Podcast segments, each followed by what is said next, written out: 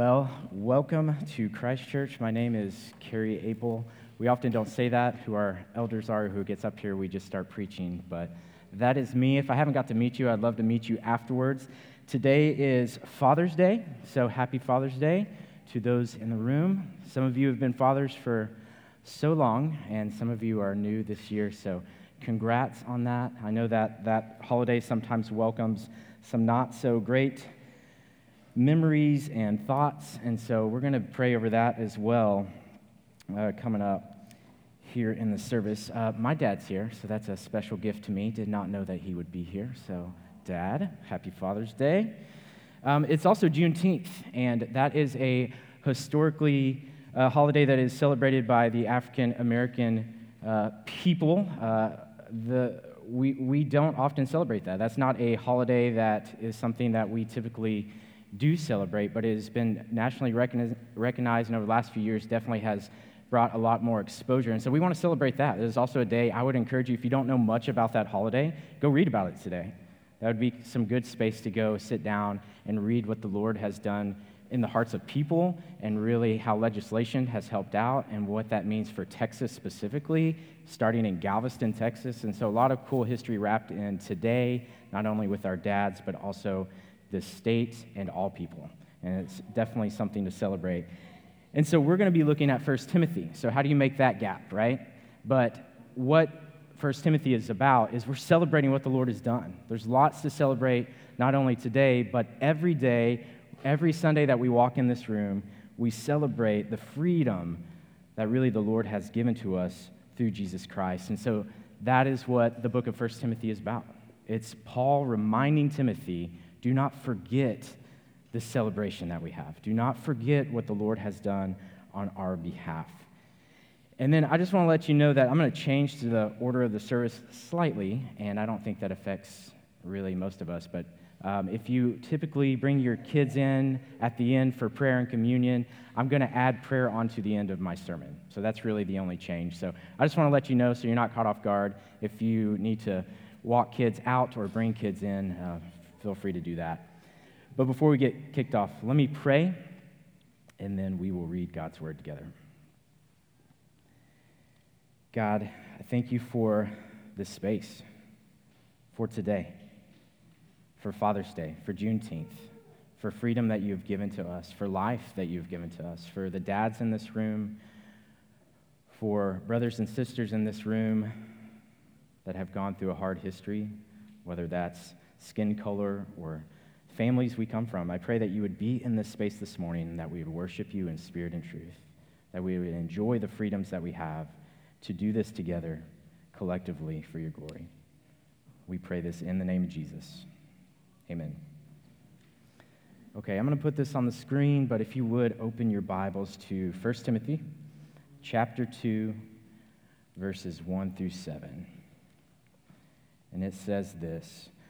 First of all, then, I urge that supplications, prayers, intercessions, and thanksgivings be made for all people, for kings and all who are in high positions, that we may lead a peaceful and quiet life, godly and dignified in every way. This is good, and it is pleasing in the sight of God, our Savior, who desires all people to be saved and to come to know, to come to the knowledge of the truth.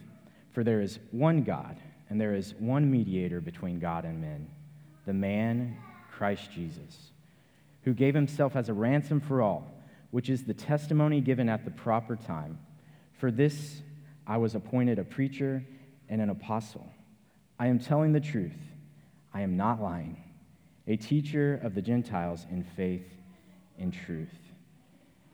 And so we've said this several times already over the last few weeks that the aim of Paul's charge, he says, is love. And then he starts into chapter 2 this way. And as I read this, the main thing that I hear is that the Lord has called us to pray for all people. That is kind of the main theme in those verses, definitely in the first four verses. And there's three things that Paul uses here to define what that's going to look like for us or look like for Timothy. What he's telling Timothy to put attention on here. And so I just want to walk through that. I'm going to talk through three things. I put them up there. Um, I'll change the wording as I walk through here. But I really want to walk through those three things that are up on that screen. What I see Paul doing here in his writing. He says, first of all, so that's the first piece in our text. He says, first of all, or I urge you in the highest regard to put the utmost attention and energy towards this, what I'm about to talk about. And then, secondly, he gives a very large scale, kind of a, a cast net that's thrown out there, very widespread for all people, that we are to pray for all people, not just those who are sitting next to you, that left the house with you this morning, uh, not just those that are hurting near you or that you personally know, but he calls us way beyond what our scope of influence would ever be able to adventure into. And he says, Pray for all people. And most of us aren't uh, rubbing shoulders with kings or presidents or anyone in that scenario, but he says, Pray for kings and those of high positions. So that's kind of the second thing that I see in this text. And then, thirdly, he tells us what this is going to look like. He says, Your prayers should be full of intercession and thanksgiving, for it makes for a quiet and simple life. And so there's some, some content here to evaluate. Is my life quiet and simple? Paul is telling me it should be. Is it pleasing to God? A God who invites us into this salvation story that he has appointed his son to come at a very specific time. And the point of him coming was to, as we read back in chapter 1, to save sinners from their sin. And this is for all people. So I want to I want to tackle those three things as we look through this text. And that first thing, he says the utmost importance, Paul is placing this on prayer. And so I want to go back in that wording to chapter 1 because he says first of all, then. And so he's referencing something. He means in light of, therefore, because of everything that I just said previously, then I want to put some importance on this. So if you will, just look over to chapter 1, what we talked through last week, verses 18 through 20 of chapter 1. And he said this This charge I entrust to you, Timothy, my child, in accordance with the prophecies previously made about you, that by them you may wage the good warfare, holding faith and a good conscience. By rejecting this, some have made a shipwreck of their faith, among whom are Hymenaeus and Alexander whom, um, whom I have handed over to Satan that they may learn not to blaspheme. And so, preceding our text in chapter 2 is, are these verses. And if y'all were here last week, Paul tells Timothy to wage the good warfare by holding to faith and a good conscience. And then he uses those two guys, which we talked a little bit about, Hymenaeus and Alexander, as a warning to say, this is why we hold on to our conscience or evaluate it, because if not, it leads to shipwreck. We wreck our faith. And so, the reason that Paul is saying you have to have a clear and clean conscience is because it royally affects our lives. A good conscience brings clarity, it, it illuminates what is good and right, is what Paul is trying to remind young Timothy that we need to listen to this tool that the Lord has given to us. He has given us this and the Holy Spirit to remind us of things, to point out flaws in our life, to bring conviction, which is holy, which leads to repentance, which is, which is a good thing. And when we don't do right things, then it convicts us there as well. And, and I don't think that idea is foreign to us. I think a lot of us has, have dealt some way with shame or sin or guilt. And the reality is that God, that wasn't his plan. If we look back in the garden, it was communion with the Lord. And that's where we're going. He's bringing us to completion, which is the beauty of why we wait for Christ and we pray for his return, is because we long for that. I don't want this burden that I cannot carry on my own with me. And so when these things stop concerning us and we don't allow God to handle the things and we handle them ourselves, when He's already taken care of it on the cross through Christ, then we, we start to rely on ourselves. We start to rely on other things. That's what we talked about last week. And our hearts and our minds aren't walking in faithfulness, but we become distracted. And we're hindered under this guilty conscience. And so, what Paul is saying is if this isn't dealt with, he uses these two guys to say, This is where we're going. right? We're heading towards the rocks. And when we act against our own conscience, it starts to eat at us. Or I begin to ignore it completely, which is what we see in these guys from chapter 1. It robs what the Lord has made for us. And, and, I think about myself. One of the reasons a lot of pastors struggle to get up here is because we're not only preaching to you, but I'm preaching to myself. So if I'm saying this to you, then it's also for me. When I read God's word, it's not like, hey, here you go, but I, it's also for me. And so it gets heavy when I've had a bad week. And then I'm leaning into a sermon that tells me to be kind as the Lord is kind, right? To be full of mercy, that we are to stir each up, stir each other up towards love and good works. And if I have a week where I've royally, royally failed at those things, then I need to stop my sermon writing and go sit before the Lord. I, I, probably need to go to my wife or my small group or my elders and just confess sin and be prayerful. We need to go to our kids at times and say, I'm apologize for my harshness, for the way that I've just been tired and I haven't treated you with the utmost love and respect this week. And so if I don't stop that sermon writing process and I just get up here and I lord it over you, that's a bad spot to be because I'm ignoring what the Lord has for me and saying, do this, and I just continue on. And so I miss out on what the Lord has called to me. And then apply that to y'all's life. I don't think it's any different. As parents or leaders or coworkers or friends or neighbors, that's the call that Paul is giving Timothy here. And some of us might be dealing with that this morning, that constant turmoil. Maybe we're in the midst of a bad conscience. We've done things, we've ignored things. It's the thing that keeps us up at night, that we don't want to walk through the doors on Sunday morning. I definitely don't want to go as a small group, right? I don't want to deal with people today. So, Paul is saying that at the end of chapter 1. If I am not submitting that to the Lord regularly and letting Him be my strength and help and the one who cleans me up, then I actually kind of prove my conscience right my conscience starts to tell me these things are wrong and I'm wrong, and I just give into it. And it exposes maybe my fraudulent faith that I'm not dependent on the Lord and I'm more dependent on myself. And then that leads to what Paul said in last week it leads to blasphemy. I, I don't listen to the Spirit so much that I start to ignore what the Lord says and I, and, I, and I say, I've got something better. Oh, the Holy Spirit tells me that. I've got something better. And we might never say it that way, but that's how we live our life in unbelief, in blasphemy, and disobedience. But the hope would be, as we're convicted, as the Lord works on our conscience, as He uses that in our lives, the hope would be that we confirm our faith through it, that we stop, that we do evaluate it, that we turn to the one true mediator, the man Jesus Christ, as he says in verse 5. And we change our behavior and let him fill in the gaps of our conscience, plugging the holes of our ship so that we don't sink. And so, chapter 2 opens with the ways that the Lord fills those holes, that he shores us up, that he makes us a worthy vessel. And so that's why Paul turns the corner in chapter 2 and he says, First of all, pray for all men. Why, why is that important? It's interesting. It's almost like it's just thrown in there. But that's the question I kind of want to answer today as we look at chapter 2. How does prayer factor in our faith, in our conscience?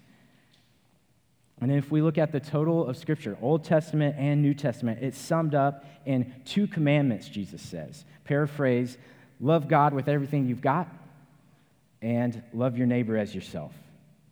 And so, if I take that, Jesus' words, and what Paul is saying here, anything that you do that is ungodly or unloving by your actions, either towards God or men, or not doing something because you're convicted and you don't act upon what the Holy Spirit is encouraging you to do, it brings a darkened conscience.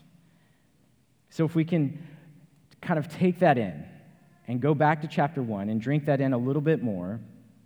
And then we look at God's word, and it's a call to glorify Him and love people by actively cultivating this life that is stayed on his will and ways, then Paul says we must pray for people. And so I want to look at that first thing, first of all, why this is pivotal. And I'm going to break that, that one down into three things as well. So, first of all, why is prayer so important? When we pray, we humble ourselves, coming to God in submission. We are acknowledging not that we are awesome, but that God is awesome, right? Not that we have much to offer, but that God does. That's what prayer does for us. It aligns us with God's will. And so when we arrive there, then prayer begins to allow us to engage the maximum amount of benefit and love and grace and mercy on a person's life. That's beautiful. That's a great place to start. If you want the best for someone and God's offering it, why would we not go towards that? That I could try to give my wife everything that she needs, but I don't have everything that she needs. So why do I act like that? That you could try to help your neighbor out with everything that they have, but you can't. You just can't. The Lord is not limited, and we are. Uh, we could probably try to offer our hand to the White House. I don't know how far that would get us. Uh, you could go to Mr. Biden, or you could go to Congress, Mrs. Pelosi, and you could say, Hey, I think I could really help here. I don't know that you'll be listened to, to be very honest. Um, lots of organizations out there that are doing great things, morally good things. And so you could offer your littleness, this thing that you can probably hold in your hand and say, hey, I've got this to offer. Or what if instead, instead of taking the little good, we put it into the hands of, of God and we allow Him to work? And then suddenly that little good is backed by the endless power and grace and mercy of a holy, loving Father.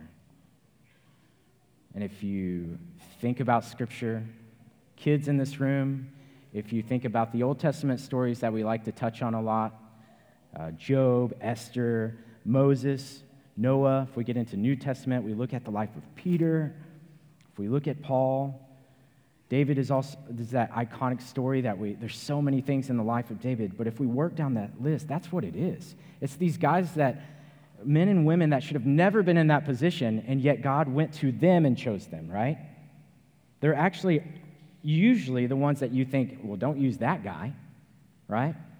And then ironically, that's still what the Lord does. It humbles me every time to be up on this stage because I know this guy and then I've got parents sitting there too, and they know this guy. And then that's how we are together. I know y'all's stories. There's no reason why this thing should work, but the Lord is constantly working through us despite our limitations. And so, first of all, Paul is urging you, Christ Church Kingwood, he's urging Timothy to pray that God would move in people's life and so tap into the maximum power possible for the people around you, for the people around the world. So, prayer provides an avenue to the endless resources and communion with an infinite, all powerful, loving Father. And he says, This is of first importance. That's one reason. Second reason I see why Paul is saying this that it's important or God's will to keep our consciences good by praying for other people is it's not complicated. So, one of the, the things about prayer is God has made it very simple for us to seek Him. You can do it in your car. You can bless someone while driving in traffic or driving through a national park. You can do it in Texas. We have guys in Kenya. They're praying. They're actually on their way back. So they're making their flight from Amsterdam back to the U.S. They are praying. You can do it in jail. We see that in Scripture. Uh, you could do it on the ocean. You could do it on the beach. It kind of sounds like a Dr. Seuss book as I was writing that out earlier or earlier this week. It's like, you could do it on a train. Could you, would you, on, in the rain? It's like, yes, we can. it is literally so easy that we could write a Dr. Seuss book about prayer, which is a silly thought, but that's how, that's how elementary it is. That the Lord has made it accessible. He has made himself accessible to all of us. And he's relational. That I have access to him 24 7, no matter if I am a king or I'm a nobody if I have friends or I have no friends. It does not matter my status. That I can speak to God in my PJs and it's holy, right? That's beautiful. Before I even get out of bed, it could be the first thing I do, and it is honoring to God. And so this is low hanging fruit. It's the reason Paul says this is of highest attention because it's not only necessary, but God has made it easy in its necessity. If we want to start by loving people, let's tackle the one thing that we can all do, right? Let's tackle that. It's not climbing mountains and it's not going through a religious ritual, but we're simply communing, talking with God, praying for people. And if we can't do that, then how in the world are we going to do more? It's kind of what I see Paul encouraging Timothy start here, start with prayer. And then, third, third reason why praying affects our conscience and keeps us from shipwrecking our faith is prayer goes further than I can ever go.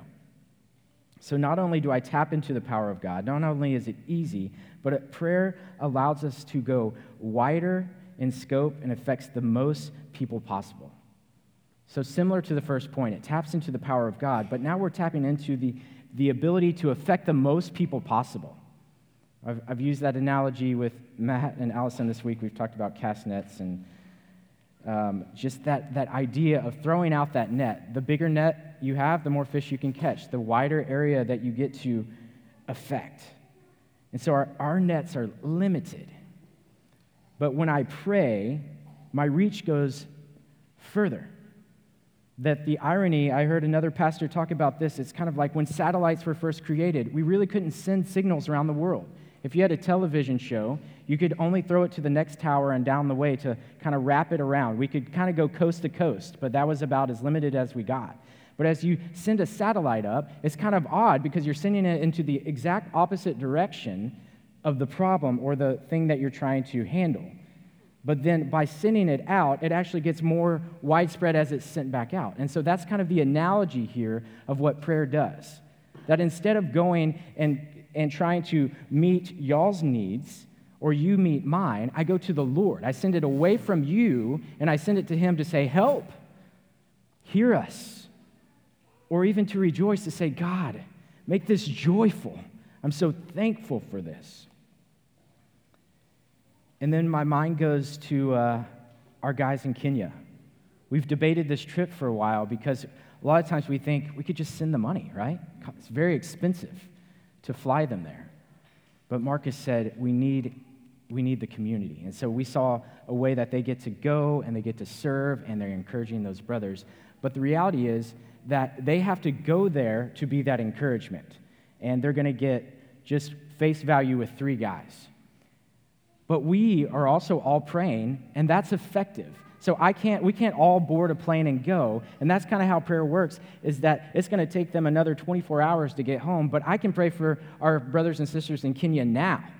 I have access now. I don't have to spend thousands of dollars to get there or board a plane or send it up to a satellite. I just pray to the Lord, and He's working on other people's behalf.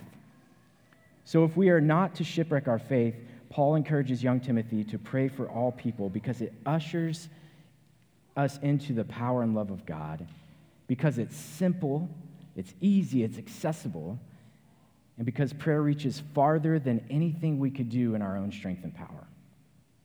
And so there's more ways. There's so many beautiful things in Scripture about prayer, but that's what I see kind of Paul opening this and ushering Timothy's attention towards. And then if we move on in our text, Paul says, this. So, not only is it important, but the second thing I see as we walk through this text is he makes a wide statement that prayer is not, it, is to be made. It is to be made for all men and women and children, for kings and all who are in high positions. And so that's very specific. It kind of seems silly, a silly thing that I have influence on all people, but we do. We often deny that and we get lazy. And my thoughts go to Tiny Tim. We offer up a prayer like, if I'm supposed to pray for all people, then God bless us everyone, right? But that's not what we're talking about. It's a great prayer, it's true. I want God to bless everyone. I can't knock that prayer. But if we look at the words of Jesus, when he teaches us how to pray, we'll put that up. He says, So then pray like this Our Father in heaven, hallowed be your name. Your kingdom come, your will be done on earth as it is in heaven. Give us this day our daily bread and forgive us our debts, as we also have forgiven our debtors. And lead us not into temptation, but deliver us from evil. So we would not do 1 Timothy 2 justice if we prayed, God bless us, everyone. Amen. Jesus says, pray for particulars, specific things, thanksgiving and intercession for your own circumstances and for people around you, for those who bless you, and name those who curse you. Keep them ever before you. Know your need and bring your need for daily bread before God. God, give us forgiveness and ability to forgive. We call to the Lord and we say, Help us to keep a good conscience, to give us further in faith, fervor in faith, so that we do not wreck this boat into the rocks of death and despair, but keep our vessel straight. This is some of the prayers that Paul and Jesus are encouraging us. When your conscience is not in step with the Lord, we miss the blessing of going to God and enjoying his work in restoration for all people. And Paul knows that, and the temptation to dive away from ministry is tempting for me. I get tired. You guys are hard sometimes, right? I'm hard sometimes. My elders want to run from me sometimes, right? My wife wants to run from me sometimes. We're difficult, we're people. So that's temptation to run away from this, but Paul says, stay close and if we continue, Paul is giving us also the content of what to pray. And so that'll be the third thing. He says, Your prayers should be full of intercession and thanksgiving, for it makes for a quiet and peaceful life. And prayer pleases God, for he is a God who invites us into his work. He desires all men to know him. It should be for all people because God is for all people. And he goes on to say, For there is one God and there is one mediator between God and men, the man Christ Jesus, who gave himself as a ransom for all, which is the testimony given at the proper time. And this is Paul. This was his personal testimony, but it's, it's also ours. That God appointed us, which is what we could get into, and I don't have time, but where Paul is saying, I'm here for a reason at this specific time to do the will of God. And I'm not lying. He says that in there. But God has also appointed us at this time as parents, as grandparents, as friends, as co-workers, children, preachers, teachers, leaders, recovering addicts, children of God for such a time as this for the Gentiles, for those that need to hear the Lord, that once opposed God but were praying on their behalf that they would see this and turn and repent and engage the Lord. And we have that opportunity through prayer. And so Paul paints this picture for Timothy, and we'll go on in the next few chapters. He, he builds upon this for Timothy of why prayer keeps us in line with the Lord. But here he's saying prayer is of first importance. So I don't want to miss that. I've kind of said that a few times. It's of first importance. It is for all people. And then lastly, in our text, he encourages us how to pray and what to keep in perspective while we pray. That the Lord has done much on our behalf, and this should be fuel for this. And so I'm going to ask uh, some of the band to come up, maybe just Alec, and, and play for us for a bit. And so, what I want to do, a little different than normal, but I want to give us space to pray. And I don't want this to be, well, you know, we checked it off. We, caught, we, we read the text, we did what Paul said, let's move on. But this to almost be an encouragement to continue to do this, uh, a, a call, what Paul is doing constantly to Timothy to stir him up, to be reminded that you have a position to pray for all people, that it's not hopeless, that yes, the world is in chaos. Yes, I'm frustrated with our government at times. Yes, I don't like what I see in different parts of the world. Well, we can pray. And so I'm just going to encourage you if you would like, if you're a writer, uh, if you have something to write on, write during this time. I've put a stack of just blank paper in the back. There's a box of pens. If you want to go grab those right now, I'd encourage you to go do that. Um, you can get up. If you need to grab those for your kids, you can go grab that as well. And what I'm going to do is let music play. We're going to sit here for a few minutes. I'm going to stop talking and I'm going to put some prompts up that are very simple, walking along through our scripture, and we're going to switch that every minute or two. And so if you want to follow along with that, great. If you just need to continue in prayer that you've been praying all week, please do. If you need to get up, that's fine. If you need to kneel down, I welcome you to do that. And then the other reality is that some of you uh, think this is hokey and it's super uncomfortable. And sometimes prayer is uncomfortable. It might be a good moment just to go back and read chapter 1 of Timothy. Maybe that's your time. Go back and just read chapter 1 and read our verses today. I think that would be a good start just to allow you to see what God's word says. And then I'm going to be praying that the Lord makes it real and that we believe this truth. So we're going to put those up and put the first one up. Just take a few short minutes and listen to the, the prayer, the charge that Paul gave Timothy. I'll come back up in just a few minutes.